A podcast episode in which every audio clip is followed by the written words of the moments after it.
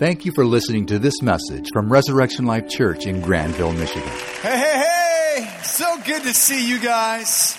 It is such an incredible privilege. You guys can sit down. It's such an incredible privilege to be with you guys. As Scott said, I'm the lead pastor of Life Mission Church. We were Life Church until just a few months ago. Our church is 13 months or 13 years old. In the last few months, we've been going through a name change, uh, and I'll get into that a little bit more in my message. But um, uh, let me just say right out of the gate, I love this church. Don't you guys appreciate this church and your pastor, Pastor Duane? Uh, and, and, just your staff. I've been a part of the Resurrection Life Church family uh, for over 15 years now. As a matter of fact, I was a youth pastor uh, within the Res Life Network before we went to my hometown and planted the church. So we're a church plant of RLCI. And so I'm incredibly grateful uh, for the investment that this church and your pastors have made in our lives over the years. Uh, I bring uh, greetings from my family. My beautiful bride, Mary, and I this year celebrated 27 years of good marriage. Amen. Uh, that's pretty good news, isn't it? You guys are surprised. You thought maybe I was a little younger than that, right? Come on, come on, tell me that, right? Matter of fact, we had a great anniversary. We had our 27th anniversary in March, but then this summer, guys, listen up, we had our 10,000th day anniversary. So if you're not counting, I encourage you go back and count. Surprise your bride, and I, I surprised my bride. I said, you know, today's our 10,000th um, um, you know day anniversary, and she was shocked and she kissed me. It was an awesome day. Anyway. I, uh, we have six kids. My oldest is 22. She's actually a youth pastor, works with youth ministry at New Life Church in Colorado Springs. I have a 20 year old that's getting ready to go on the mission field here in a few months. She's doing all kinds of different things like that. 14 year old, 10 year old, they're in the middle, uh, son and daughter. And then we adopted two from Ethiopia. Uh, and so we don't know if they're making us old or keeping us young, but we've got them from 22 down to five. And it's just an incredible privilege to have them. I'm excited to be with you guys today. I want to pray and just jump right into this. Father, we thank you today that you're here. And Lord, I thank you that as we gather together on a Wednesday evening, Father God, that you have a word for each one of us. So I invite your Holy Spirit to speak today. Father, I thank you that you know what each one of us needs to hear.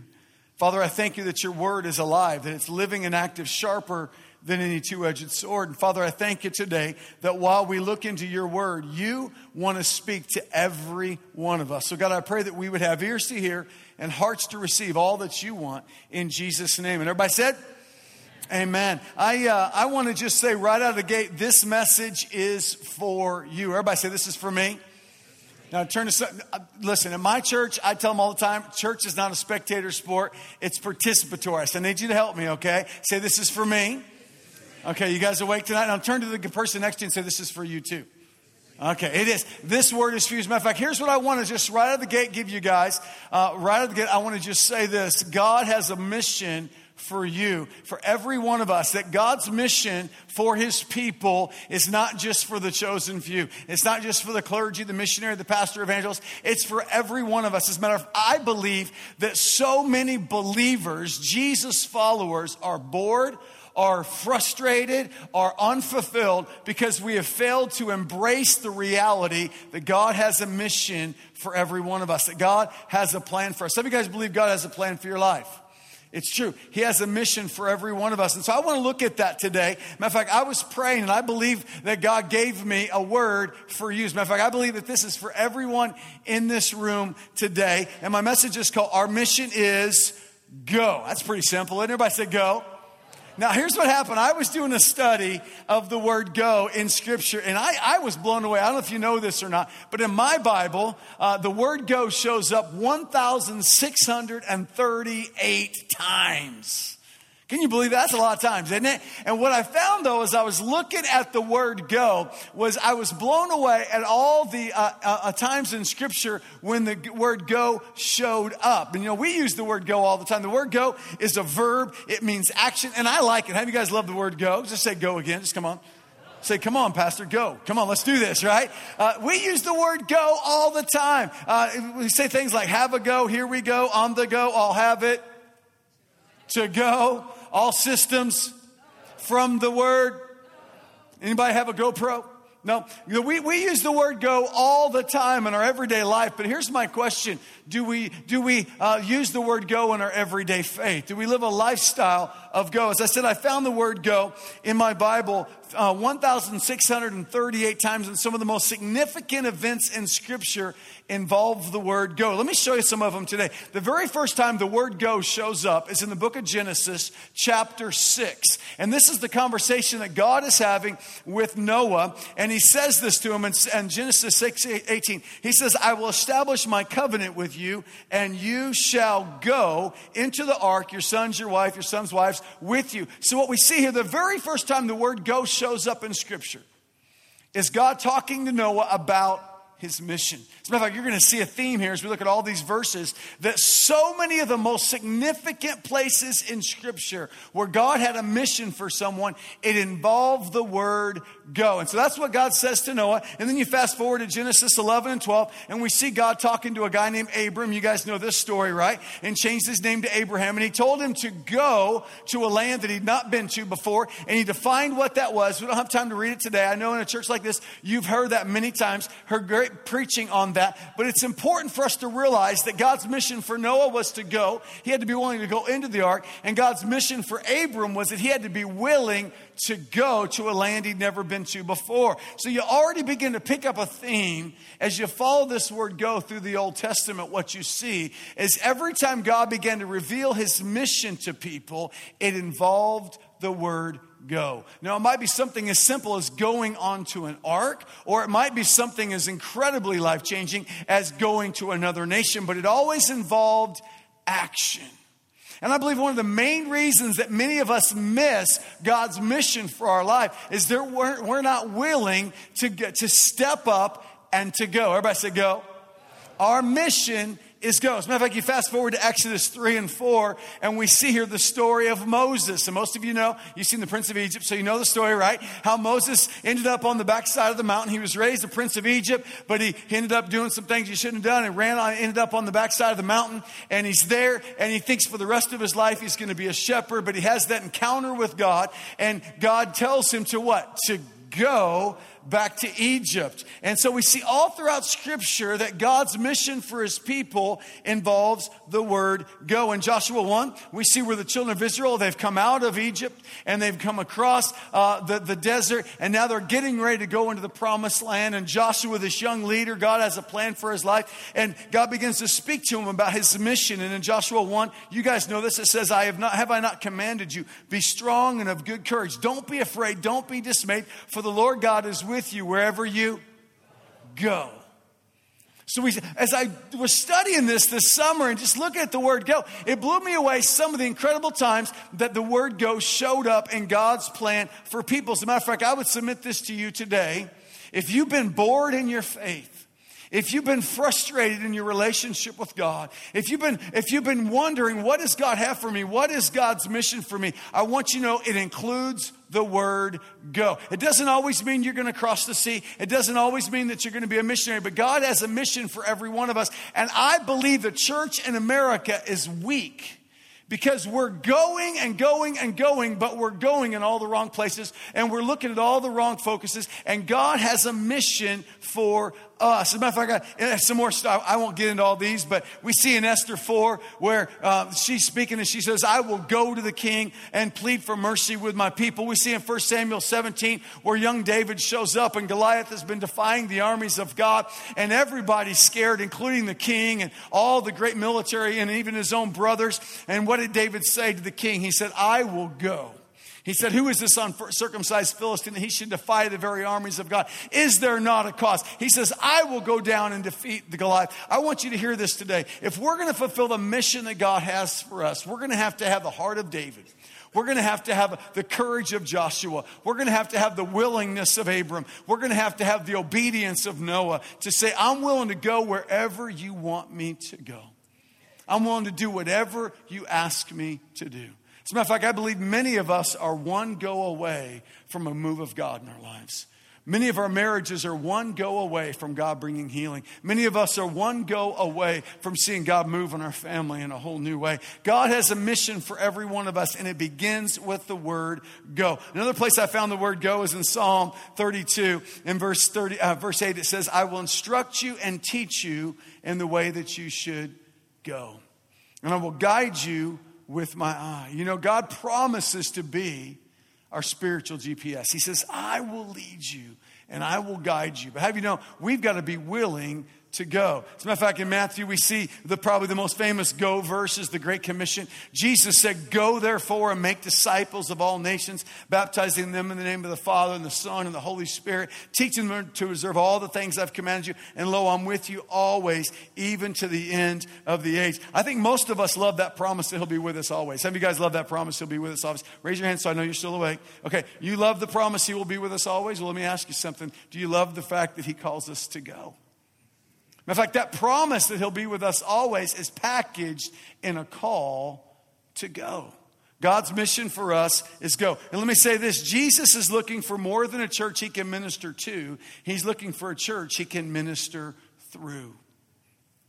I think one of the reasons that many times the church is weak, the church is in decline, the church is frustrated. When I say the church, I'm not talking about a building or an organization, I'm talking about God's people. I think the reason we're not fulfilling the mission that God has for us and walking in the blessed life that He has for us is that somewhere along the way, God told us to go, and we said no. We said, God, I don't want to go there. It might have been with the tithe. It might have been when He said, Bring the first fruits of your increase. We said, You know what? I'm not going to go there. God, I want you to bless me, but now you're stepping on toes. Now you're messing with my bank account. Or it might have been a conviction of a moral issue in our lives where God was speaking to us about some areas of our life that needed to get cleaned up so that we could begin to run the race that God has for us. And He knew that those sins are weights that hold us down. And so when He said go, we said no. I believe one of the reasons so many people are frustrated in their faith is because somewhere along the way, God said no and God's people said no. And the problem is that we have a culture many times in the church that more than being his prevailing church, whom Jesus said, in the gates of hell shall not prevail against it, we become a bless me club. We become a, a, a church of uh, what I call the buffet line. You know, you go to the, to the uh, buffet and you can have anything you want and you can choose. I'm just going to eat steak. I'm going to pass everything else up. Or for like one of my kids, you say, I'm going straight to the dessert table, pass the salad, and you get to choose, pick and choose what you want. And many of us are that way in our faith. We say, God, I'll invite you into the living room of my life, but stay out of the bedroom. God, I'll invite you into this area of my life because I want you to bless it, but stay out of that area. And the truth is this He wants to go there. He wants to go there because, have you know, He knows what's best and He has a plan for our life. And if we're not willing to go there, we're not going to be able to experience the plan that He has for our lives. I believe the Bless Me Club version of church is not only unbiblical, but it's sin. When we put our faith in Jesus, we really, we really sold out. And if we weren't told this on the front end, if we read our Bibles, we'll see. The Apostle Paul said this. He said, It's no longer I that live, but Christ that lives in me. And the life that I now live, I live by faith in the Son of God. Amen? So Jesus is building a church he can minister to and he can minister through. Matter of fact, I would submit this to you too, today. Every day of your life, God wants to minister to you, and God wants to minister through you.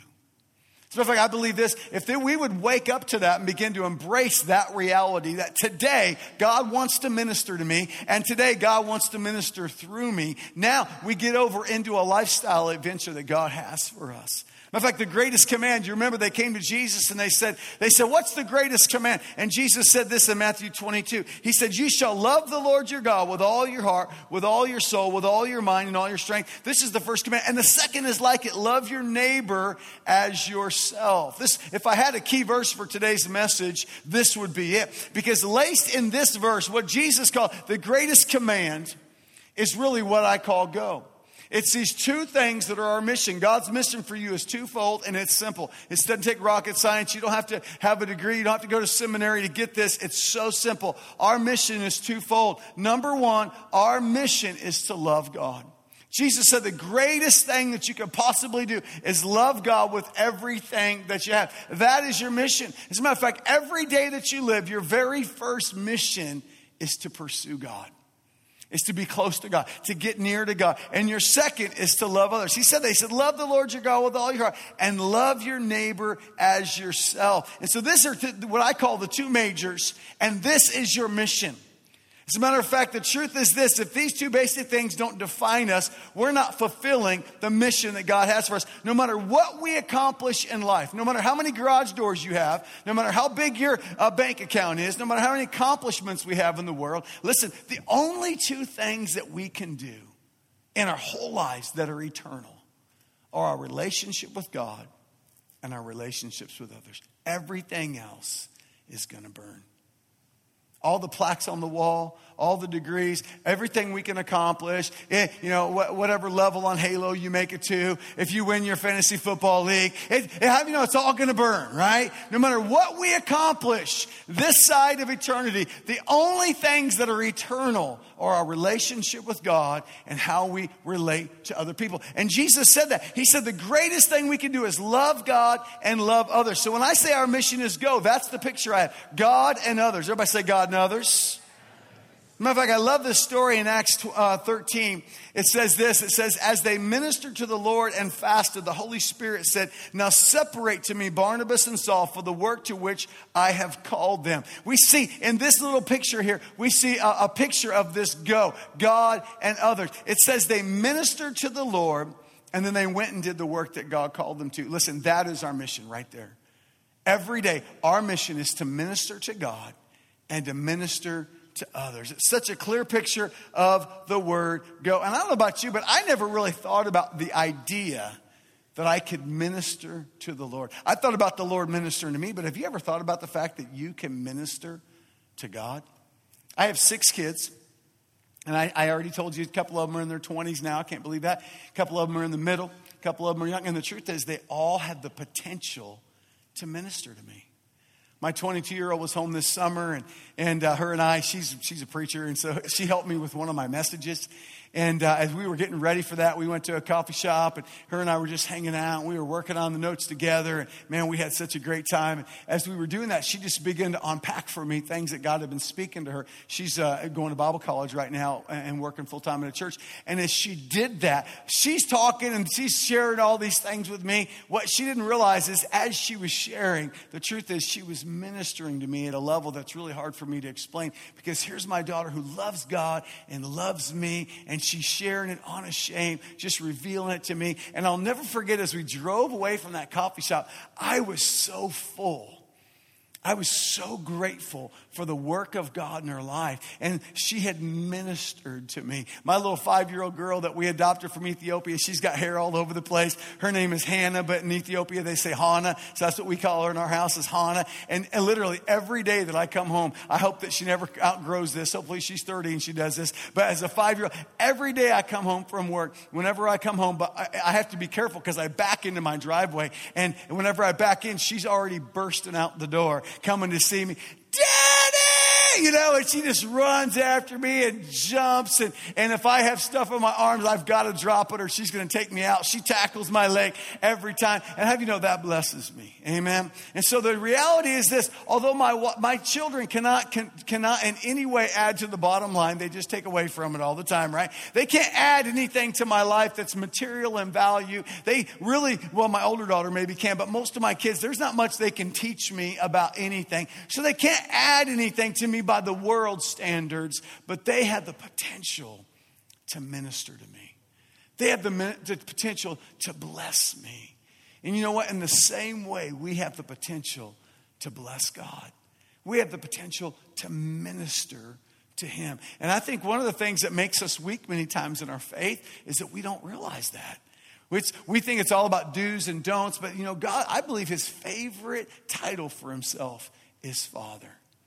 I believe with all my heart. As a matter of fact, that was hard for me when I came to faith. I didn't grow up in church. I didn't grow up knowing the Lord. My dad was in jail most of my life. And when he wasn't, he was in our home. He was an abusive alcoholic. And, and so the word father was never a real positive thing for me as a kid. So when I first came to faith, that was something God had to begin to heal in me was that picture of what a father is. And now, as I'm a father, I have learned more about the father heart of God by realizing the emotions that are involved in being a father. And so we have have the potential to minister to God, but I would submit this to you today. As much as we have a potential to minister to Him or bless Him, we also have the potential to break His heart.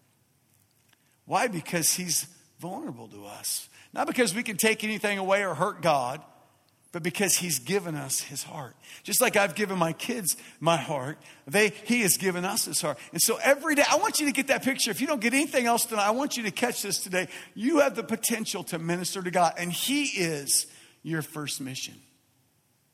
Before any other mission, your mission is to connect with God. Jesus said it. He said the greatest command, the greatest thing that you could possibly do is love God. Everybody say, love God. That means to place value on him and minister to him. Look what it says in Psalm 103. It says, Bless the Lord, O my soul, and all that's within me. Bless his holy name. Bless the Lord, O my soul, and forget not all his benefits. One of the ways we bless God is by remembering what he's done in our life and inviting him into our lives and partnering with him. In fact, the other way we can minister to God, I don't know if you ever thought about this, we can bless God when we love people. Why? Because God loves people because God, He, His heart is for people. And so whenever we reach out to people, whenever we look for ways to live life on mission and begin to minister to people, we're actually ministering to the heart of God. And so what I want to do today, real quickly, over the next couple hours, I speak, I'm just kidding. And uh, what I want to do is uh, I want to look at it one more go verse today. I read a bunch earlier, but I want to look at one go verse. This is from the New Testament. This is a story uh, where Jesus is at. And if you look at it in verse, uh, Mark chapter 2, verse 11, just that one verse, it's a go verse because the word goes in there. It says, stand up, take up your, pick up your mat and go home. Now, I read that, and I don't know about you, but whenever I study scripture, I like to zoom out, look at the context of what's going on. And if you didn't know the context, and if you just read that little sentence, you go, What in the world is going on here? Jesus makes this statement to somebody. He says, Stand up, pick up your mat, and go home. For all you know, the guy's in his way. He's like, Come on, we're trying to have a church meeting here. Get out of the way, pick up your mat, and go home. I mean, you can have that picture, but let me tell you, this story is so much deeper than that. I love this story. We're going to pick it up in Mark chapter 2 verse number one. Says, Now when Jesus returned several days later, the news that he was there spread quickly that he was home. And soon the house where he was staying was so packed with visitors that there was no more room. Have you know when Jesus showed up, crowds came with him? In fact, by now, at this point, Jesus was trending, man. If you were on Twitter, he was always at the top. I mean, he was trending. Everybody was talking about Jesus. When Jesus showed up, everybody was showing up. They wanted to hear what he had to say. And it says that even the outside the door. So he's in this house. The house is packed. And it's so packed that now people are outside the house and they're listening in through the windows. And it says, while he's preaching God's word, four men arrived carrying a paralyzed man on a mat. Not something you see every day. Four guys walking down the road with a paralyzed man on a mat. And it says they couldn't bring him to Jesus because of the crowd. So they dug a hole through the roof above his head and they lowered the man down on a mat right down in front of Jesus. I love this story. These guys, they were bringing this guy to Jesus. They get there, the crowd's so full, but you know, they weren't taking no for an answer. So they crawl up on the roof and they, they, they dig a hole. Can you imagine if this was your house? Now, your house isn't like their house. Their house had a little bit more of a thatch roof, a little easier to dig. Imagine it was your house. Somebody shows up with a sawzall. I mean, they're just digging. We're, we're going to get them in here. And so what happened is this. It says, it says they couldn't bring, it says this, and, and, and then it says in verse 5, seeing their faith, Jesus said to the paralyzed man, My child, your sins are forgiven. You know what's interesting? I was just kind of sitting back thinking about this story this summer as I was doing a series talking about this. And when I came to that statement, I thought it was really interesting. They brought this paralyzed man to Jesus. Obviously, they brought him to get healed. They'd heard. I mean, we can just assume they had heard that Jesus heals people. So they bring this paralyzed man to Jesus, and they're so deliberate, they're so focused, they're so persistent, nothing is going to get in their way. Even to the point they got on the roof, they ripped a hole in the roof, they dropped this guy down. They must have had really good, you know, uh, uh, uh, you know, construction tools or something. They get him down, they drop him right in front of Jesus. And what's Jesus' response? It says, seeing their faith. So Jesus saw their faith, and what was his response? Did he heal the guy? No, look what he said. He said, Child, your sins are forgiven. He didn't even ask for his sins to be forgiven. Isn't that interesting? You know what? I was thinking about it this way. You know, many times we come to Jesus with what we perceive to be our greatest need, but Jesus knows what we really need. Many times we come to Jesus with what we want, but Jesus knows what we really need. This guy wanted to be healed. That's good. But Jesus knew what he really needed was to be forgiven of his sin. It goes on to say this in verse 6 But some of the teachers of religious law who were sitting there thought to themselves, What is he saying? This is blasphemy. Only God for, can forgive sins. Jesus knew immediately what they were thinking. How you know that'd be kind of creepy to be around Jesus? He immediately knew what they're thinking. He's like your grandma. I mean, he knew exactly what you were thinking. And it says this it says, He, he knew what they were thinking, and I lost my place. That was pretty awesome. Yeah. And, um, and it says this. So he says, Why do you question this in your hearts? Can you imagine being these guys? They're th- all, it doesn't say they said it, it just says they thought it. And they thought it, and immediately Jesus responds and says, Why are you questioning this in your hearts? And then he says, Is it easier to say to a paralyzed man, Your sins are forgiven? Or stand up, take up your mat, and walk? So I will prove to you the Son of Man has authority to forgive sin. Jesus turned to the paralyzed man and he says, Stand up, pick up your mat, and go home. Everybody said, go home? That's a good go verse right there. And then it says this it says, So then the man jumped up, grabbed his mat, and walked through the stunned onlookers. They were amazed and praised God, exclaiming that they had never seen anything like this before. How do you guys wish you had a DeLorean to go back and be in a story like that? I'd love to have a time machine. I'd love to go back. I mean, I can't imagine being there. But one of the things I love about this is Jesus says, Stand up we don't know if this guy had ever stood up. We don't know his story. We don't know how long, what, you know, he'd been paralyzed from birth. We don't know what his experiences have been, but we know this. He had never stood up and walked like that. Jesus said, stand up, pick up your mat. I've always wondered, why did he tell him to pick up his mat? I don't know about you, but that mat probably was a little stinky if he was always just sitting on it nonstop. I might want to just leave it behind. Maybe that's why Jesus said, pick it up. He said, take it with you. He said, stand up, pick up your mat and go home. I was thinking about that statement this week, uh, and I was thinking, why would Jesus say that? I mean, standing up is enough. The miracle has happened. Why did he tell him to take his mat? Why did he tell him to, to go home? Have you ever thought about that? I mean, this is a go verse. We got the word go in there. I don't know about you, but if Jesus healed me and there's church service going on and everybody's saying, I might want to stay and dance before the Lord a little bit. Get Johnny back up here. Can you play that song again? I want to do that, right? That might be what I'd want to do. But Jesus said, no, stand up, pick up your mat. What did that mat represent? That map represented his past, didn't it? And then he said this, go home. I don't know about you. I was thinking about that, and you know what really hit me? Jesus healed this guy, forgave him of his sin. He healed him and then he immediately tells him to go home. Why did he do that? Why would he tell him to go home? Can you imagine what it was like when he got home? This guy had been paralyzed and now he can walk. I want, you, I want you to hear this today. I believe with all my heart that God, Jesus sent him home so his family could see the miracle that had just been performed in his life. You know, it's interesting because other times in Scripture, Jesus called people to follow him, didn't they? Matter of fact, other time, one time in scripture, he told them, don't even go home and bury, let the dead bury the dead. Remember that one? He said, come and follow me. And yet this time, part of this guy's mission was to go home. Now, I love this story because I, I, love these friends. Don't you love these four friends? I mean, we don't even know their name, but I love them. And I was thinking about these guys were living life on mission. They, they definitely were focused. And after reading this, I began to kind of think of some words that I would use to describe these guys. Here's some of the words I wrote down creative, unstoppable. I even know they were unstoppable. And they were creative. They were like, we're going to get this guy to Jesus no matter what. Now, I don't know what their motivation was.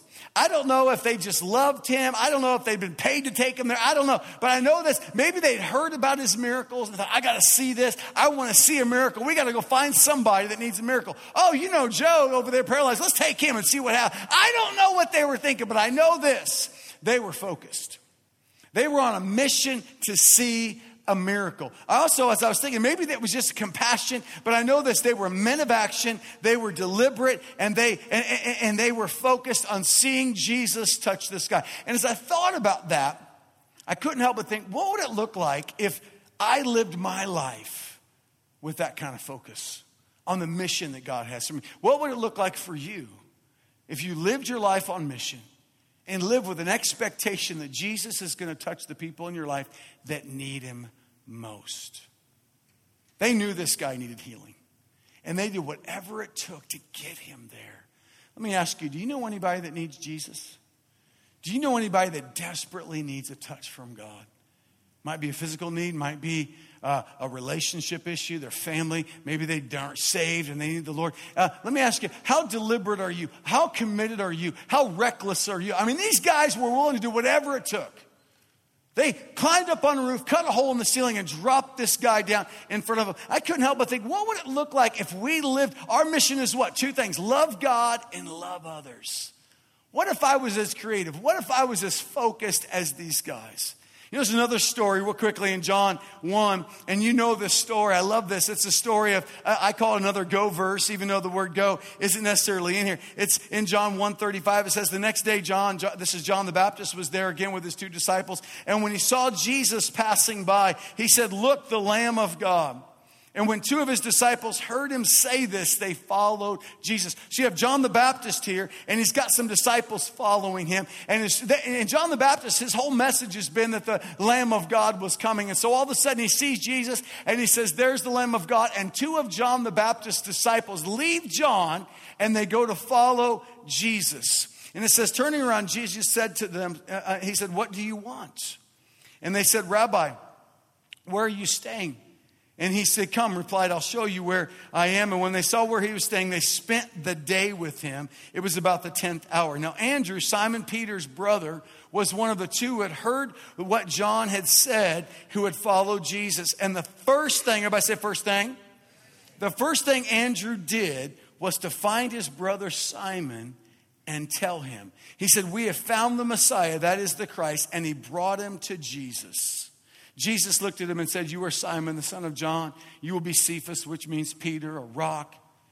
I read that story this summer and something really hit me. This guy's with John the Baptist. He sees Jesus. He goes with Jesus. The Bible says he spent the day with Jesus. And in the midst of spending the day with Jesus, he remembered Peter, his brother, and he thought, if anybody needs Jesus, it's Peter, right? And so he went and got Simon, who became Peter, and he took him to Jesus. That's another picture of our mission. God and others. He spent a day with Jesus, and because he spent time with Jesus, he went and found his brother and he brought him to Jesus. You have this picture all throughout Scripture of our mission is go. It's God and others. And I believe we miss out so many times on the miracles that God has for us because we're unwilling to go, because we're unwilling to pursue what He has for us. Let me ask you today what would it look like for you to go? What would it look like for you to love God and to love others? In other words, who do you know that needs Him the most? I was here a few months ago and I shared my story. I shared the fact that I didn't grow up in church. I didn't grow up knowing much about God. I didn't grow up really around any Christians. As a matter of fact, my dad was in and out of prison, out of my life, so I was raised by a single mom. And uh, but then I, I, ended up coming to faith. I met this old guy that loved the Lord. He kept witnessing to me, talking to me about the Lord. We had nothing in common, but he kept inviting me to church, inviting me to church, and finally I went. And I look back at that and I think, you know, when I worked with this guy, he would show up to work. And I would intentionally try to be offensive. I was a punk, man. I was 17. I thought I had it all together, and I thought he was weird, and thought he was a little fruit loopy, you know, and uh, kind of a religious fanatic. But the more I was around this guy, the more I realized he had something I didn't have. You know, I look back at that and I think, man, I'm so grateful today he didn't give up on me. He used to come into work all the time, and he used to say, Clint, I was praying for you this morning. The Lord gave me this verse. And that, I remember that whole language was just so foreign to me. The Lord gave me this verse. But over the months that I worked with this guy, I remember started out I was annoyed by him, but before long I looked forward to him showing up. And I looked forward to him making that statement, I was praying for you. See, that was the first time in my life I'd ever known somebody that was praying for me. And so I want to just paint that picture for you today because that was almost 30 years ago for me. And I, I, I was going to share another message today. When they first invited me to come, I was going to go another direction. And I remember that I had talked about living life on mission a few months ago. And I've been praying for this church. I've been praying for this area. I used to live up here. I was a youth pastor in Kalamazoo. And I just felt like the Lord, He told me to come and tell you this that He has a mission for you. And that mission may not be reaching thousands, it may not even be reaching hundreds, but it is reaching people one at a time. And the truth is this some of the things that have frustrated you and some of the maybe uh, boredom that you've had with your faith is this very simple mission, this failure to do two things, two simple things love God and love people. And I just plowed through a bunch of verses on purpose because I wanted to paint this picture for you of these four guys who take this guy. We don't know what their relationship was to him, we don't know why they were there, except for one thing they knew he needed a touch from God. And they did whatever it took to get him there. And his life was forever changed. And I just wonder if we know people like that. I wonder if you know somebody that needs him. And are you willing to do whatever it takes to get him there? As a matter of fact, I was praying this morning about tonight, and I just felt compelled. I added that verse. I wasn't going to do the Andrew portion of it where Andrew and Peter, but I, I thought I'm just going to stick that in there at the end because I think some of you in this room have relatives that you've witnessed to before, that you've shared your faith with before, and they've told you, look, keep it to yourself. I'm done with that. For what? Maybe they knew the Lord at one time, maybe they were turned off by church. I just want to challenge you today. Maybe it's time to re engage. In fact, I want to give you three easy steps that you can take. The first one is begin to pray for them. You can do that without any offense. There's no conflict there. No, they're not going to know. You just start praying for them personally. Second thing you do is you ask God for a strategy. Begin to say, God, what would it look like for me to re engage? Remember what, what Andrew did? He spent the day with Jesus before he went to Peter. Doesn't say he just went to meet. It says he prayed. Then it said the first thing. So it says he with Jesus for 10 hours. Then it says the first thing after those 10 hours with Jesus goes and finds his brother. And he brings him back. Maybe, maybe the reason that we don't reach out as much is because we don't spend as much time with the Father as we could. If we spend time with Him, we're going to get His heart. So the first thing you do is you pray for them. Second thing you do is you ask God for a strategy. And then third thing you do, you do it. Whatever it looks like. Sometimes it's serving. Sometimes it's speaking up. Well, let me tell you what, I told you a little bit of my testimony before, the guy who led me to the Lord. One of the things that he would do is he would just brag on God. He wouldn't go, uh, uh, you know, uh, he wouldn't try to give me an action. You need to get saved. You need to get repent of your sin. You need to get right. You know what's your problem. He didn't do that. He just walked in, glory to God. He had a belt buckle big enough to eat your breakfast off of, by the way. He'd walk in, big old cowboy. He'd be like, glory to God, praise the Lord. I had a great weekend. How was your weekend? I said, well, yeah, okay. He'd go, man, we were in church. And, and then he, and you know what? We went up in the mountains and da da da. And he'd be t- talking to me about what God was doing in his life. And just him bragging on God was attractive to me. And maybe that's something God would have you to do. But I want to challenge you. In fact, I'm going to pray in just a minute. I'm going to get ready to pray right now. And what I'm going to ask, whether it's a relative or somebody else, every one of us know one person that needs Jesus. What's keeping us from doing whatever it takes? Because listen, that's our mission. Our mission, the only thing we can do that's eternal is love God and love people. We're not called to fill our bank accounts, we're called to fill heaven. We're not called to focus on what's going on here. We're called to focus on what God's doing. Matter of fact, one of the best things that you could do is as you live your life, you wake up in the morning and say, God, what are you doing and how can I be a part? That's living life on mission. For more information about Res Life, please visit our website at reslife.org.